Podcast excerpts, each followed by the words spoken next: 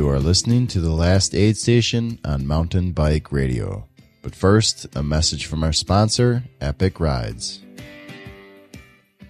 Hi, this is Katarina Nash, a member of Luna Pro team.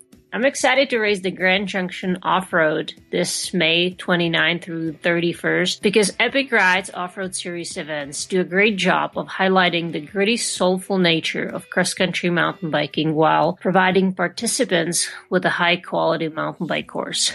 The Grand showcases trails in the Lunch Loop plus Twist and Shout, Butterknife, the Magellan Loop, and beyond.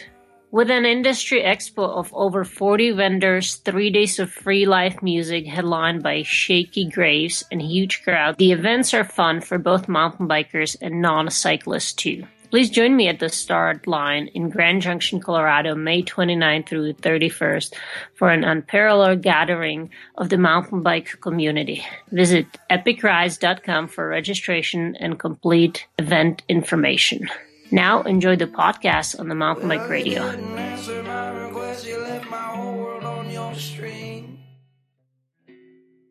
And welcome to the last aid station here on Mountain Bike Radio. I'm Mark, and welcome back if you're a returning listener.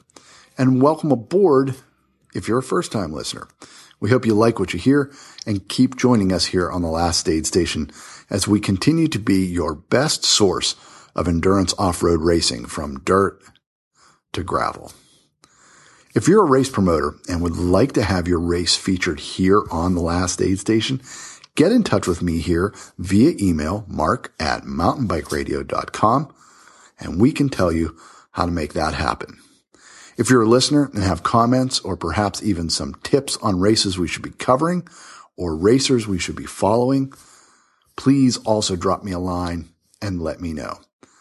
We love getting the emails from listeners to hear what you guys like about the show and also helping us make improvements on the show itself. Again, thank you very much for joining us here in this mid-May update of the last aid station.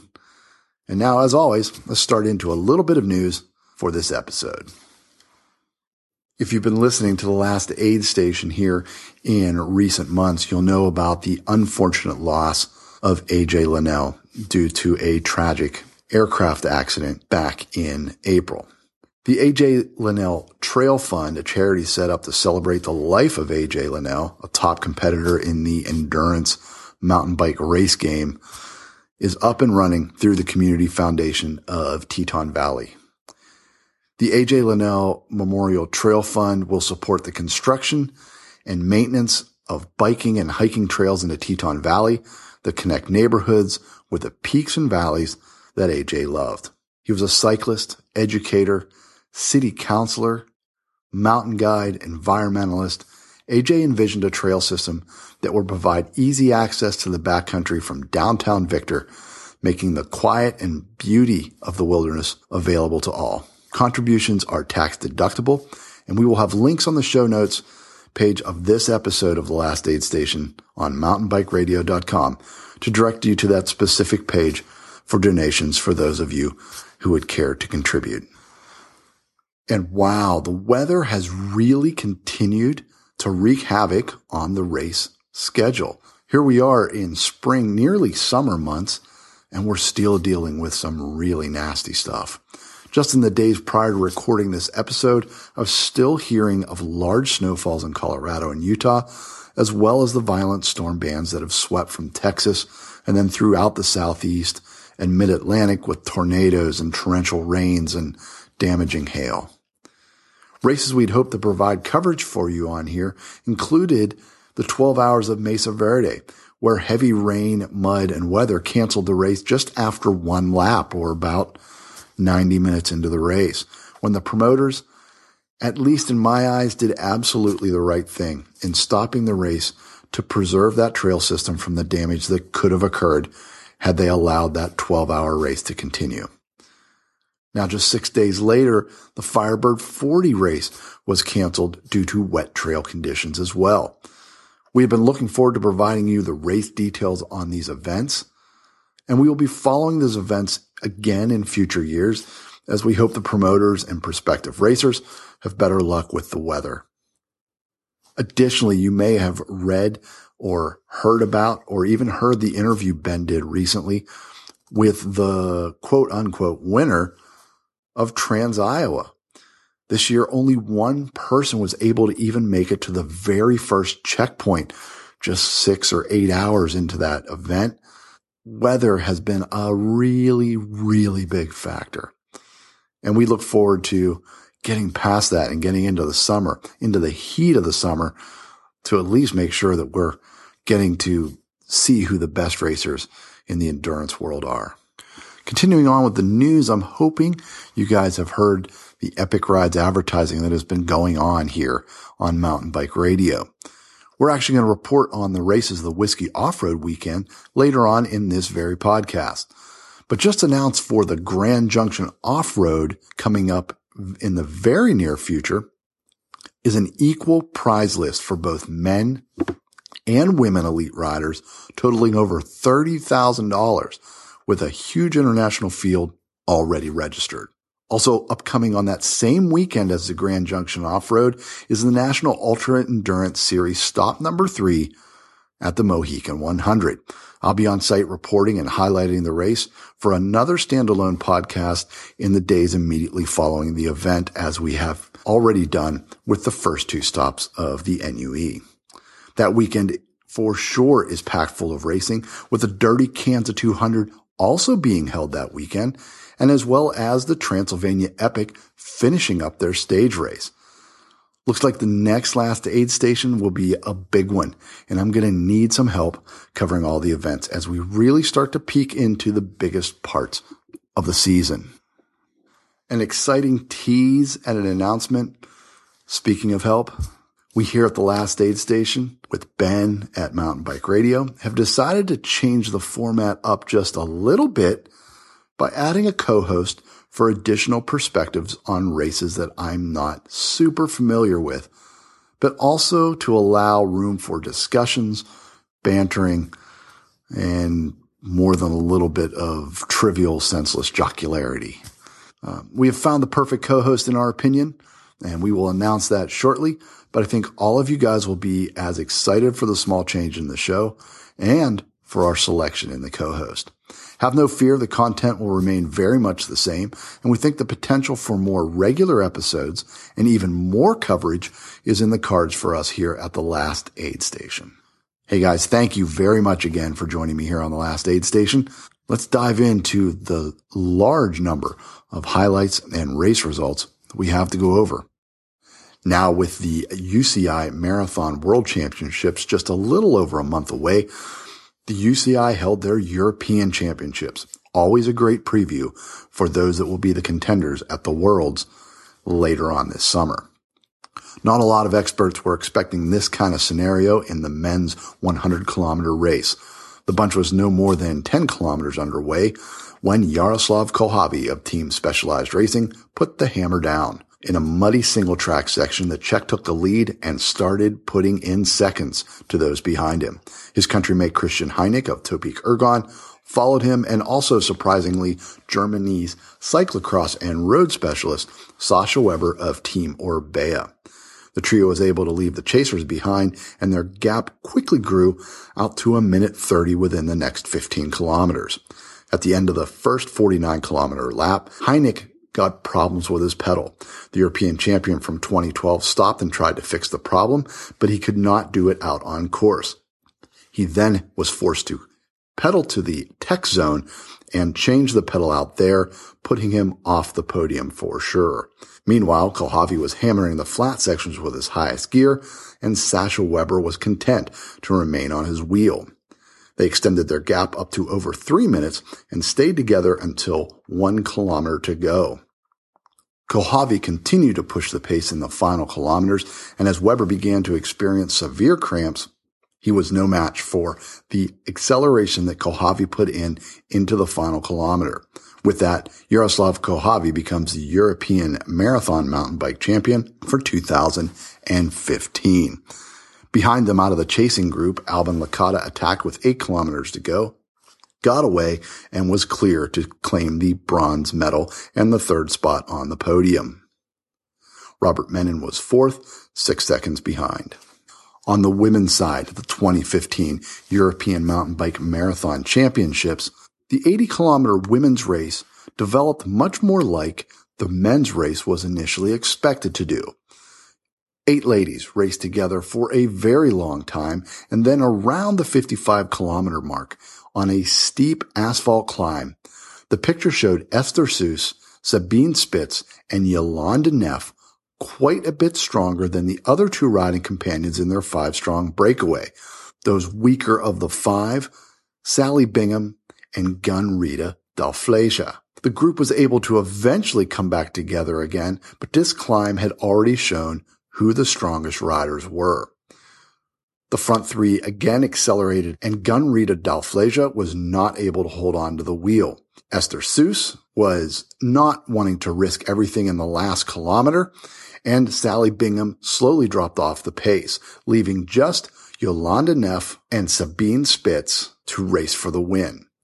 200 meters before the finish line, Neff and Spitz were still together, but the 43 year old German was a bit smarter. While the Swiss under 23 world champion in a corner used the asphalt, Spitz took the line over the green part and into the grass to take the decisive advantage. They came in on the same time, but Spitz was considered the European marathon champion. For Spitz, it was the second European title for her and her 12th medal overall in European championships. At the Skyway Epic, a growing race located in the Talladega National Forest and about 30 miles or so east of Birmingham, Alabama. I reported on this race last year, and this year the promoters have upped the ante, so to speak, creating a 100 mile race in addition to the 60 mile race it had held previously. The 60 mile race was held and well attended, but other than a sparse results sheet, I could find no details on the race and so can't really report on how that racing went down. Though by looking at the results, it was definitely fast and furious. It was won by Georgia Endurance mountain biking and cross racing guru Shay Linder in just a little under four and a half hours. The race course for the 100 features a relatively rolling course through the first 20 miles or so, but then the course jumps up to race along the ridge lines of the Skyway all the way into the town of Gunthers, Tennessee, before a short loop that has riders retracing many of the same climbs before dropping back down off the ridge for those same initial rollers and into the finish. Most of the featured climbs are 400 to 500 foot climbs, but have several steep pitches that certainly burn matches at race pace, as do the short, choppy climbs on the approach and through the middle portions of the course after the Gunther checkpoint. On hand to contest this year was Mr. Alabama Distance, Brian Toone, who had ridden the two hours or so from home for additional training prior to the race and would do the same post race while training for a solo crack at the Race Across America set for early summer. As the race got started, it was Todd Gerhart and David Potter setting a very fast pace with only Brian Toone able to stay within striking distance as the group negotiated the early portions of single track. As the group entered the Jeep trails and fire service roads, it was all three riding as a group with, obvious tensions as Gerhart and Potter continued to push the pace on the steep rollers prior to the first big climbs of the day. Onto the climbs up the ridge to the top of the skyway, and Toone was seen pushing the pace on the climb, toiling a bit, but causing some damage behind, with Gerhart falling off the pace by the top. The duo of Toone and Potter stayed together, riding within seconds of each other along the ridge line before bombing off the top and into the checkpoint out onto the Adams Gap loop, and Toone would later relate to beginning to feel the effects of the heat as the temperatures climbed to near 90 and the uncovered climbs left no respite from the direct sun. 30 miles later, they arrived back at the same checkpoint, but likely a bit more tuckered and dehydrated after over two hours with no aid stations. Back up and over the big climbs along the Skyway and on Horn Mountain, Potter began to pull away from Toone, gaining in a very small gap by the top. Across the undulating ridgeline and then through the big descent off the mountain, Potter grew his lead out to nearly eight minutes and then gained an additional three minutes in the final sections of double track and single track that led to the finish. At the line, it was David Potter of Infinity Cycling winning the Skyway Epic 100 in 8 hours and 8 minutes, with Brian Toone finishing just 11 minutes later. Behind your top two, Eric Nelson of Indian Cycle had caught a fading Todd Gerhart on the return leg for third, with Gerhart holding on to four by just minutes over Darby Benson in fifth. In the women's open, a very tight race throughout the day, with Rachel Millsop edging out Heather Nelson by just seven minutes after 10 and a half hours of racing. Now heading over to Kansas at the Gravelleur's Raid held in Lawrence, Kansas, across mostly rolling hills, a race that many local contenders for Dirty Kanza use as a measuring stick, both for their own levels of fitness and testing, as well as against those they will likely face off against come the first weekend in June. 100 miles of mixed pavement and gravel on very similar terrain to the Kansas course, but existing at only about half the distance. 7,000 feet of climbing, all served up in 100 to 250 foot increments. On hand was defending Dirty Kanza winner and current Kansas record holder Brian Jensen. Jensen, as you may recall, completely decimated the Kansas course last year, right down to the slate and shale rolling hills. Races were greeted at the pre-race meeting outside the start finish line at Johnny's Tavern with torrential downpours which had been dousing the course overnight. Course promoters delayed the start so that some of the cells which had been featuring some lightning and hail in the neighboring areas could clear the areas out on the race course. Racers and promoters were unsure how the overnight rains would firm up the gravel and dirt roads or completely turn them into a slogging mess. Behind the storm, as it cleared, gusty winds reaching 30 miles per hour could be felt and caused a few early race incidents until the 170 rider strong group could stretch out into smaller pace lines. Notable names on the start list including Jensen, multi-time Kansas winner Dan Hughes, legendary elite road and cyclocross rider Steve Tilford, as well as a huge host of regional road and cross stars from the surrounding areas in both the men's and women's open fields. In the men's race, it was nearly over before it started, with the large pack heading out of Lawrence and over a long levee out onto the course proper. A short, steep climb up from the river and out onto the hills saw Brian Jensen rolling up it quickly, not attacking, but rolling it up faster than anyone else in the field, and his teammate Tilford quickly took the initiative to jump across the gap to make the leader a duo group of two team riders. Racers attempting to bridge over to that lead too quickly found that the answer to the gravel question was the rain had made the course more than just a little bit soft, and driving across what seemed like a short bridging distance was made increasingly longer and harder due to the gusting yaw winds that could only get worse as they would continue to be headwinds in the second half of the day after the riders headed for home near the 50 mile mark. Riders were soon in the gutter and in loose echelons with riders constantly looking for the sweet spots in the field so they wouldn't have to take their time at the front. Tilford and Jensen rolled on with Jensen leading most of the time and Tilford working his way through to give Jensen an occasional break. Tilford would later relate to having a normalized power of over 330 watts at the halfway point, admitted the workload had not been shared with him having Jensen's back wheel in his sight far more than Jensen had seen his. Through the halfway point, the leading duo had over 20 minutes on the chasers and were looking far more fluid and loose as they made that turn. In the second half, those front two kept rolling, putting minutes into the field behind despite a mocking headwind. Crossing the levee with five miles left to ride, a very short conversation was had between Tilford and Jensen, resulting in Tilford affirming that he wouldn't challenge for the win. Tilford would later relate that it was Jensen's birthday and he was racing in his hometown. Behind the front two, Dan Hughes had been left behind by some very fast moving road racers, but had begun picking them off now one by one as they faded in the vicious headwinds. He eventually was able to grab the group that would roll in together to determine the final spot on the podium. Showing he has more than his, in his legs than just diesel training, Dan Hughes takes the sprint from former collegiate national criterium champion Mark Smelzer. Top three men's podium was Brian Jensen and Steve Tilford of Ericsson Cycles factory racing team in first and second in five hours and 12 minutes, with Dan Hughes in third nearly one hour later.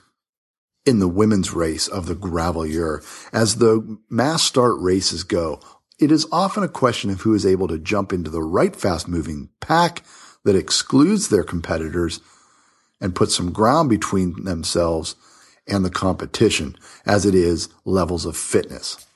That's exactly what happened with some risk of regrouping in the early portions of the race through the 30 mile mark. Karen Pritchard was just within minutes of the chasing group that included Jennifer Barr and Shelby Stoke behind her. But as the miles piled on, so did the minutes into the gap. And through the halfway point that turns the groups back into the headwind for the final 50 miles, the gap had grown to over 35 minutes. On the return leg, with many in the group now sorted to strongest groups up front and the less strong groups in the back, the strongest groups made those miles tick by much quicker into that nasty headwind, with now the teams having to battle with crosswinds and Karen Pritchard convincingly wins in seven hours, 21 minutes with Jennifer Barr and Shelby Stoke finishing in second and third respectively, nearly one hour and 20 minutes further down. USA Cycling Marathon Nationals held this year just outside of Augusta, Georgia, a complete shift away from the traditional mountainous and or high altitude venues that have hosted it in recent years. This year, the race course would be one continuous circuit consisting of two separate loops. The course was relatively flat, very fast, but required plenty of short power efforts on some steep slopes, as well as handling skills due to the faster than normal trail speeds on the winding course.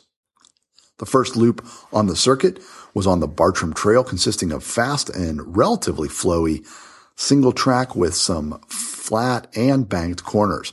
The second loop was quite a bit more rugged, utilizing creek crossings, fire roads, double track climbs, and quite a bit more elevation gain in comparison to the first loop. The second loop was, as some people had placed it, a little bit more old school than the first loop.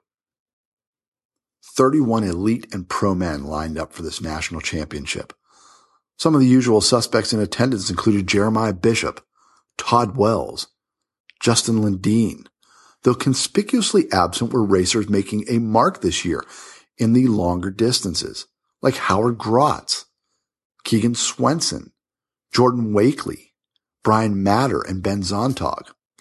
But plying their trade against the Top pros were upstart youngsters like Luke Vrouwenvelder, Brian Lewis, Byron Rice, Payson McElveen, Jerry Dufour, Cole Oberman, and Andrew Dillman.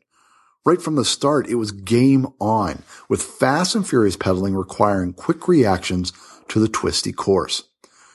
Due to the hundreds of turns, gaps were made simply from riders overshooting or bobbling in sections and losing the benefit of following the riders directly in front of them. The first lose caused a few separations in the field, but not one big enough to make any kind of determination into a possible winner with nearly 15 riders all crossing under the start finish banner before heading out onto the more difficult second loop with its fire road climbs and much more old school single track trails. That front group included Jeremiah Bishop, Keck Baker, Andrew Dillman, Brian Lewis, Tristan Cowie, Todd Wells, Justin Lindine, Tristan Uhl, and a few others. Out onto the second loop and into the initial parts of the single track with Bishop leading and bobbling in the slop out of the creek, causing a domino effect of dismounting riders, which allowed Bishop to get a jump up the short climb, with Wells quickly joining him. Behind, Brian Lewis was chasing hard, teamed up and wheel to wheel with Keck Baker, who eventually used the twisty single track of the second loop to pull away and disappear, while Lewis began having some small hydration issues due to a bobbled feed zone or two and an incident out on course causing a drop bottle. Eventually, a group containing Dillman, Cowie, and Uhl caught Lewis and worked together in an effort to bring back Baker, who on all accounts was flying up the trail toward Wells and Bishop, who had now spotted Baker and were surging to protect their duo lead as they both felt that Baker was catching them at a rate that was more than a little uncomfortable. Wells made a mistake in a ravine and went down, allowing Bishop to squirt on up the trail. Then Bishop went down in a high speed turn just as Wells made contact, giving the advantage to Wells, who was able to get up and remount first. From there, Wells was alone, running scared in the final 10 miles of the course, with Baker now chasing Bishop and Bishop searching out Wells. But at the line, after a nearly three mile run of dirt road back into the main venue area, Specialized Todd Wells takes his fourth marathon national championship in a time of four hours and five minutes. Topeak Ergon's Jeremiah Bishop is in for second, just one minute and 20 down, and Champion Systems Cannondale Keck Baker having one hell of a season this year in for third, just a further two minutes back. Fourth place goes to Andrew Dillman of Team Think Green with fifth place in the Pro Elite men going to Tristan Cowie out of Brevard, North Carolina in the single speed open men's race, a smallish field represented by some very talented athletes, including national single speed champion for traditional cross country, as well as the NUE series single speed winner, Gordon Wadsworth. He was joined on the start line by Mike Montalbano, Travis Bean, Ron Harding, and Igor Danko, plus several unknowns all looking for a Stars and Stripes jersey. The field of only 13 riders headed out onto the first loop and out of onto the trails and back through the start finish line came a group of three that likely could have been predicted by anyone familiar with single speed racing. Gordon Wadsworth, Ron Harding, and Mike Montalbano. Out onto the more climby and punchy second loop, and Wadsworth hit the gas more than a few times that had Montalbano eventually falling off the pace. Halfway through the last loop, across one of the notorious slick creek crossings, he got a gap, charging up and out onto the steep bank and put in a strong effort that put Ron Harding searching for a different gear. Gordon Wadsworth would roll on solo, eventually building the time gap to over four minutes in the final 15 miles. Gordon Wadsworth of Blue Ridge Cyclery earns a second national championship, this time in the marathon discipline, for single speed racing, winning on the nearly 100 kilometer course in 4 hours and 28 minutes. Ron Harding finishes four minutes down, and third place would go to Toasted Head Racing's Mike Montalbano, 18 minutes further back of Wadsworth, with Igor Danko and Lorne Johnson completing the single speed top five podium at the USAC Marathon Mountain Bike National Championships. In the small but talent heavy women's open and pro elite field, the race got started quickly with three women moving off the front as soon as the riding got into the single track. Those three included Cheryl Sorensen, Ali Stalker, and Rose Grant. The triple threat up front were flying, leaving nothing but debris in their wake and the growing time gap back to the chasers. On a long, shallow gravel climb, all three were seen attacking each other as if it were a road race, sparring and countering before Stalker was able to put in a definitive move, gaining precious seconds as the group hit the single track again. Stalker would lead before crashing in an off-camber turn, allowing the two behind to catch and then pass her. Stalker wasn't done, quickly bridging back and then crashing again. The duo had seen enough of Stalker's resurgence abilities and stormed off down the trail. Stalker would not be able to bridge back as the race entered the final miles, and she began worrying about the chance of losing the podium place and the fourth place rider she could see catching her from behind. Back up front in the closing single track, Grant was able to establish a small gap that put the riders separated by less than 30 seconds as the two hit the final three mile dirt run into the finish. But despite the power Cheryl Sorensen is known for, Stan's No Tubes rider Rose Grant powers down the dirt road like a well-oiled machine to take the win in four hours, 45 minutes and 31 seconds, with Cheryl Sorensen of Rare Disease Cycling just 30 seconds back for second and Ali Stalker of Ali's Bars holding on for third, four minutes back. Fourth place and fifth place went to Serena Gordon and Kathleen Harding, respectively, for your women's elite top five podium. And now for something completely different, at least as far as results go. The Pisgah Mountain Bike Adventure Race.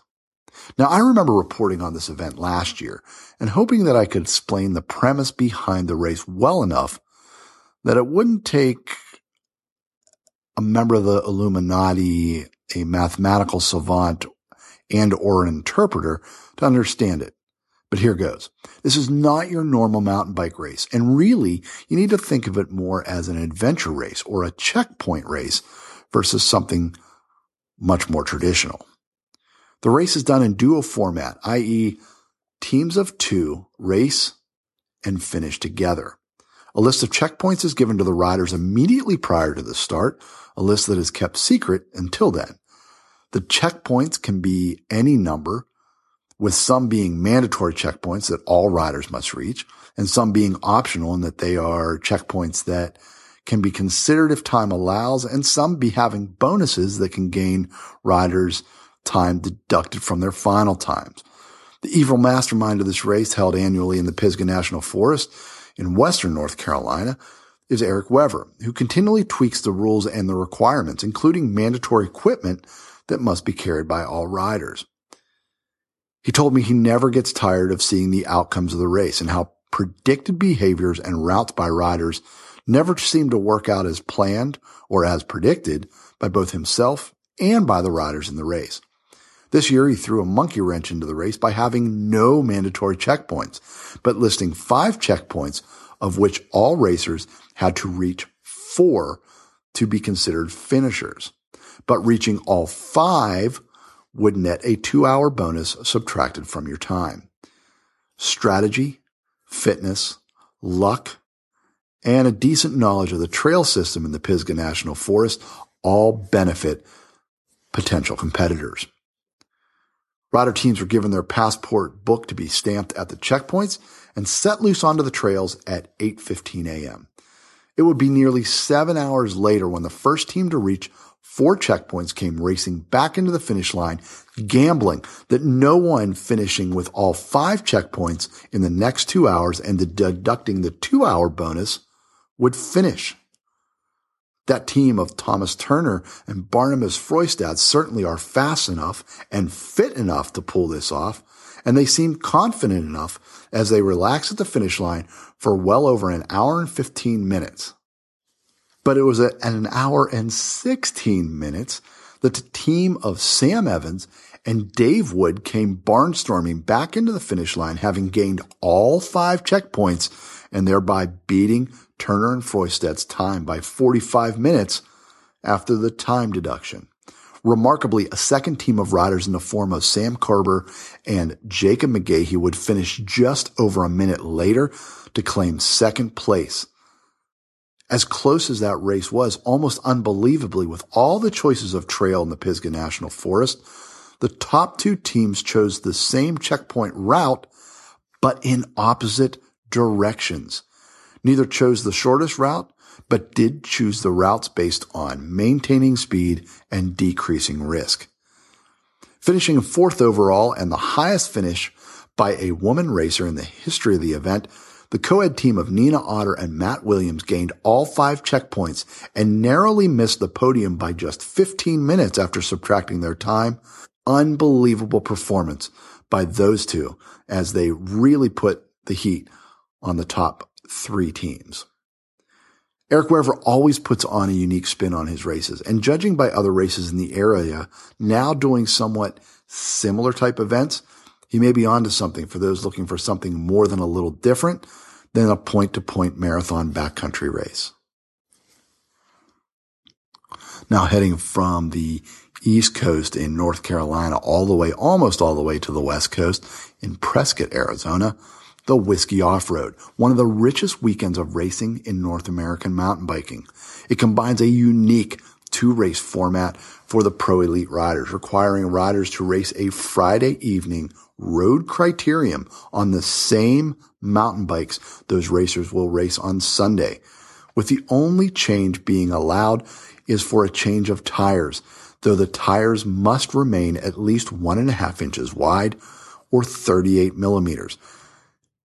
The placings of the Friday evening criterium would create a seating order for the main event on Sunday. Riders must participate in the Friday evening criterium or suffer an eight minute time penalty at the start of the off-road. And that time penalty is not added to your finish time, but actually forces riders to wait on the start line for eight minutes after the race has begun. Sandwiched between the two days of elite racing, Saturday provides racing for amateurs of all levels in several different race distances on the same course the pros will use on Sunday. The starting roster was more than impressive with a mix of pro and elite riders from both the endurance world and traditional cross country world and from both international and national level competitors invading the town of Prescott for a rich day of racing. On hand, Chloe Woodruff, Todd Wells, Georgia Gould, Derek Zandstra, Barry Wicks, Kerry Werner, Ben Sonntag, Fernando Paez, Christoph Sauser, Rose Grant, Katerina Nash. A huge list I could read for the next five minutes of famous and identifiable mountain bike talent. At the Whiskey Criterium, the Criterium course consisted of nearly a one mile long lap with the infamous stair step climb that climbs up approximately 140 feet just after the start line of the course before dropping down into the Main Street area of town and a couple turns later back to the start finish line.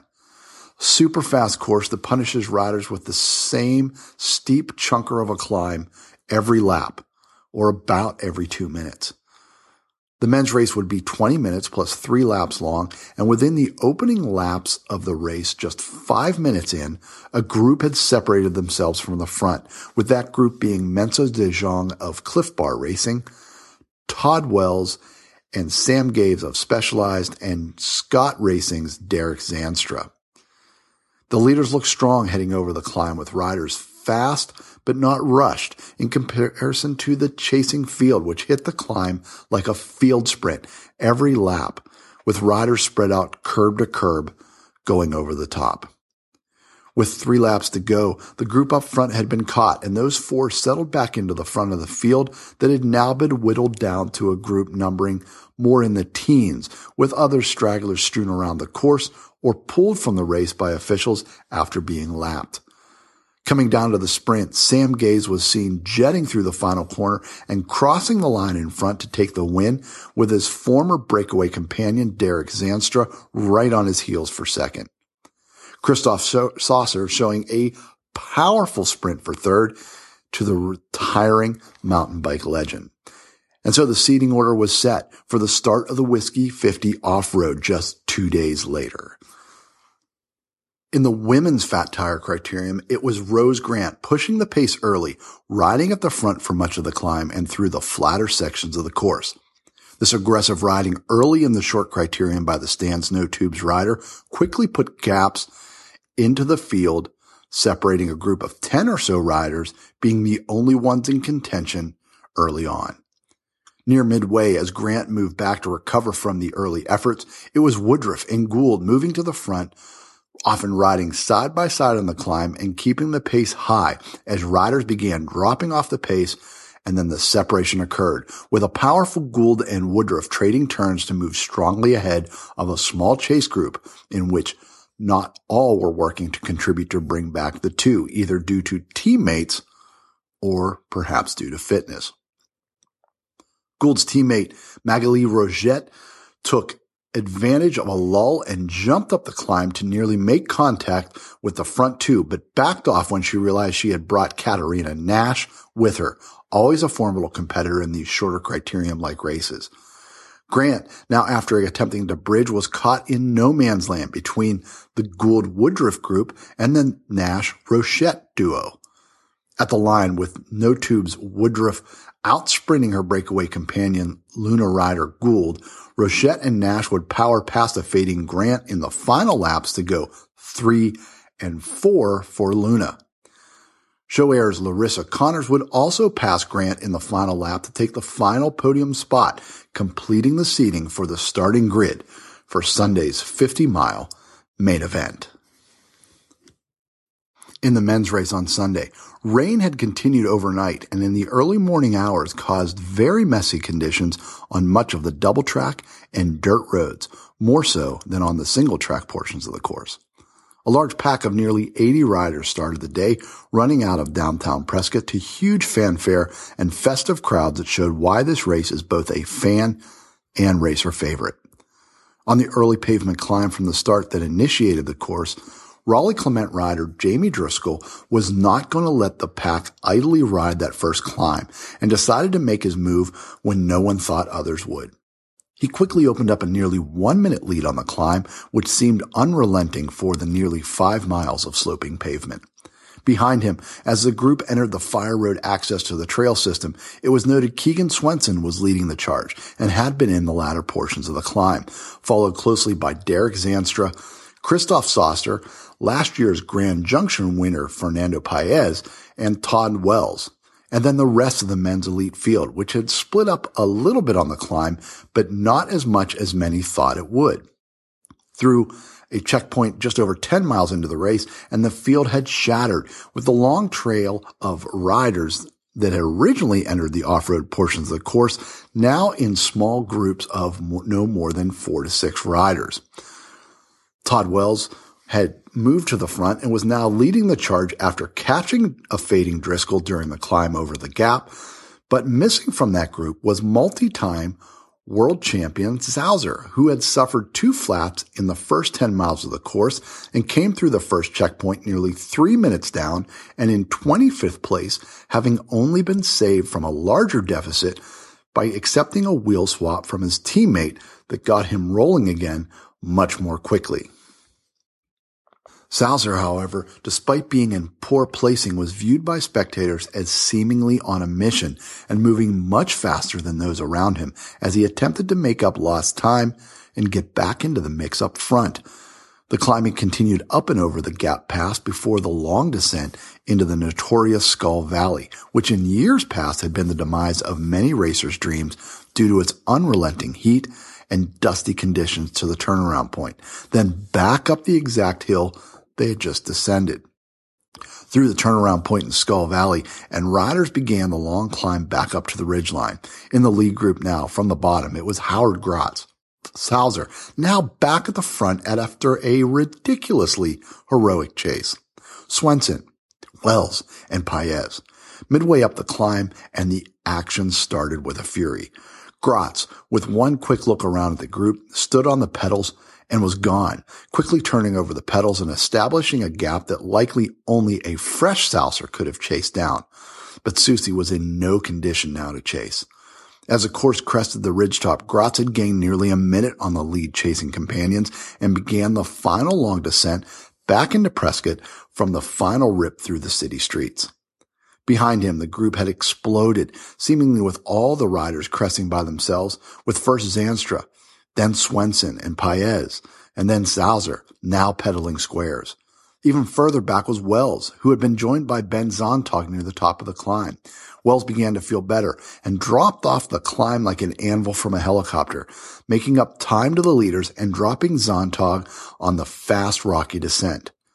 Then he flatted within sight of Sauser, who had also flatted just several hundred meters up the trail.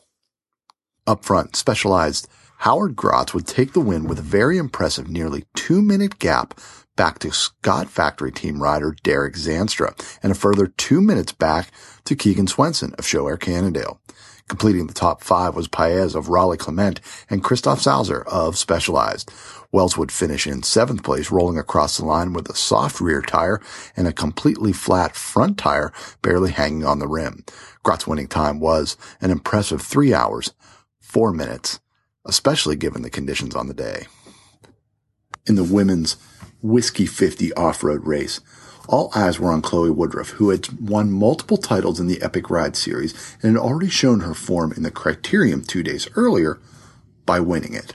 A paved road climb for the women, and it was apparent the women's field, much smaller than the men's field, had a much tighter grouping after that five mile pavement section as the race turned onto the double track that led to the trails. A lead group forming consisting of Woodruff, Katerina Nash, Georgia Gould, and Rose Grant, with several women moving well on course just behind them. Woodruff would later relate to wanting to keep the pace high and led through the first third of the course. She did just that, smoothly onto the single track, bombing the descents and upping the pace on the double track climbs to prevent passing so that she could continue to force others into her pace. As the groups began the final climb up and over the Gap Pass Trail just prior to the descent into Skull Valley, it was noted to be a lead group of now just three, Nash, Gould, and Woodruff, three of the best women riders in the world, but Grant wasn't allowing them far, chasing over the top of the climb just 30 seconds down. Rose Grant, likely taking a few risks on the early part of the descent, quickly caught on to the group just as the group hit the steeper sections of the loose scree line descent.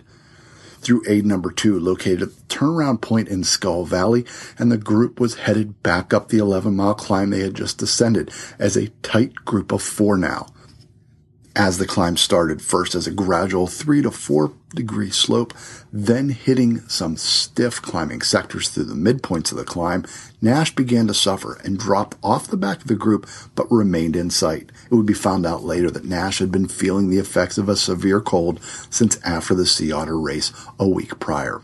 Woodruff put in a couple harder efforts to test her legs as well as those of the others around her and was pleased to find herself still feeling strong despite leading the group into a headwind that was often straight into their faces during that long climb. As the group peeked out onto the top of the climb, and despite those efforts of Woodruff through the midpoint to fatigue her competitor's legs, it was Rose Grant, the one with the hardtail, pushing the pace and finishing the climb with a big effort over the top to just start the descent out in front. A tactical move, perhaps, forcing the full suspension riders behind her and hope to hold on to them in the single track over the top of the ridge to start a descent with some technical descents in it? More than just a little bit likely. Into the single track, and Woodruff had forced her way back to the front with Gould right on her wheel. Down the long descent, four riders still together, but Gould obviously marking only Woodruff by following her lines exactly and staying within one to three seconds. One final short dig of a climb, the notorious Cramp Hill, where Gould moved around Woodruff aggressively and threw down an attack, and Woodruff chose to stay steady with an increased tempo that kept the move in check, but also didn't burn a match she would need later for a sprint that she was expected to perform at the line. At the top of the short hill, Woodruff was down by less than 10 seconds as the two now separated from the others by two minutes or more continued their descent. Woodruff would sprint into the last little bit of single track, trying to ride the corners as aggressively as possible before popping out onto the pavement for the final run into town. She finally had a chance to look behind for a surging Gould, but found instead open and empty pavement.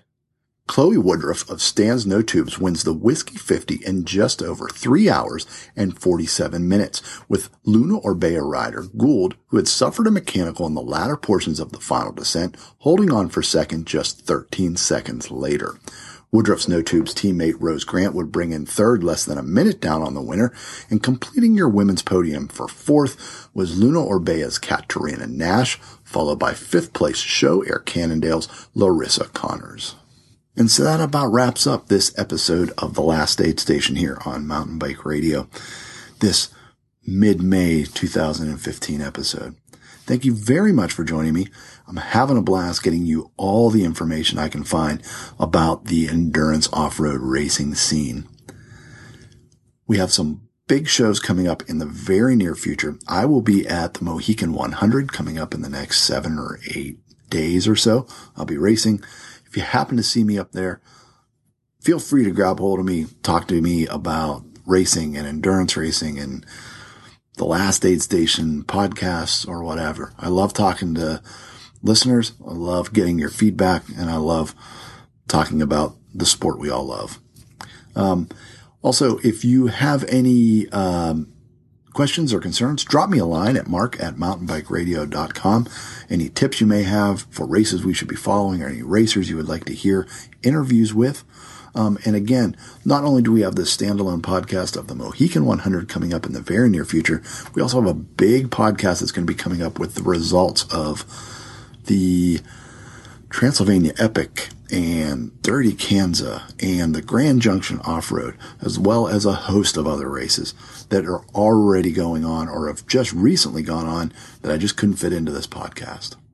So until then, take care, stay safe, ride some dirt, and I'll see you at the races. Take care.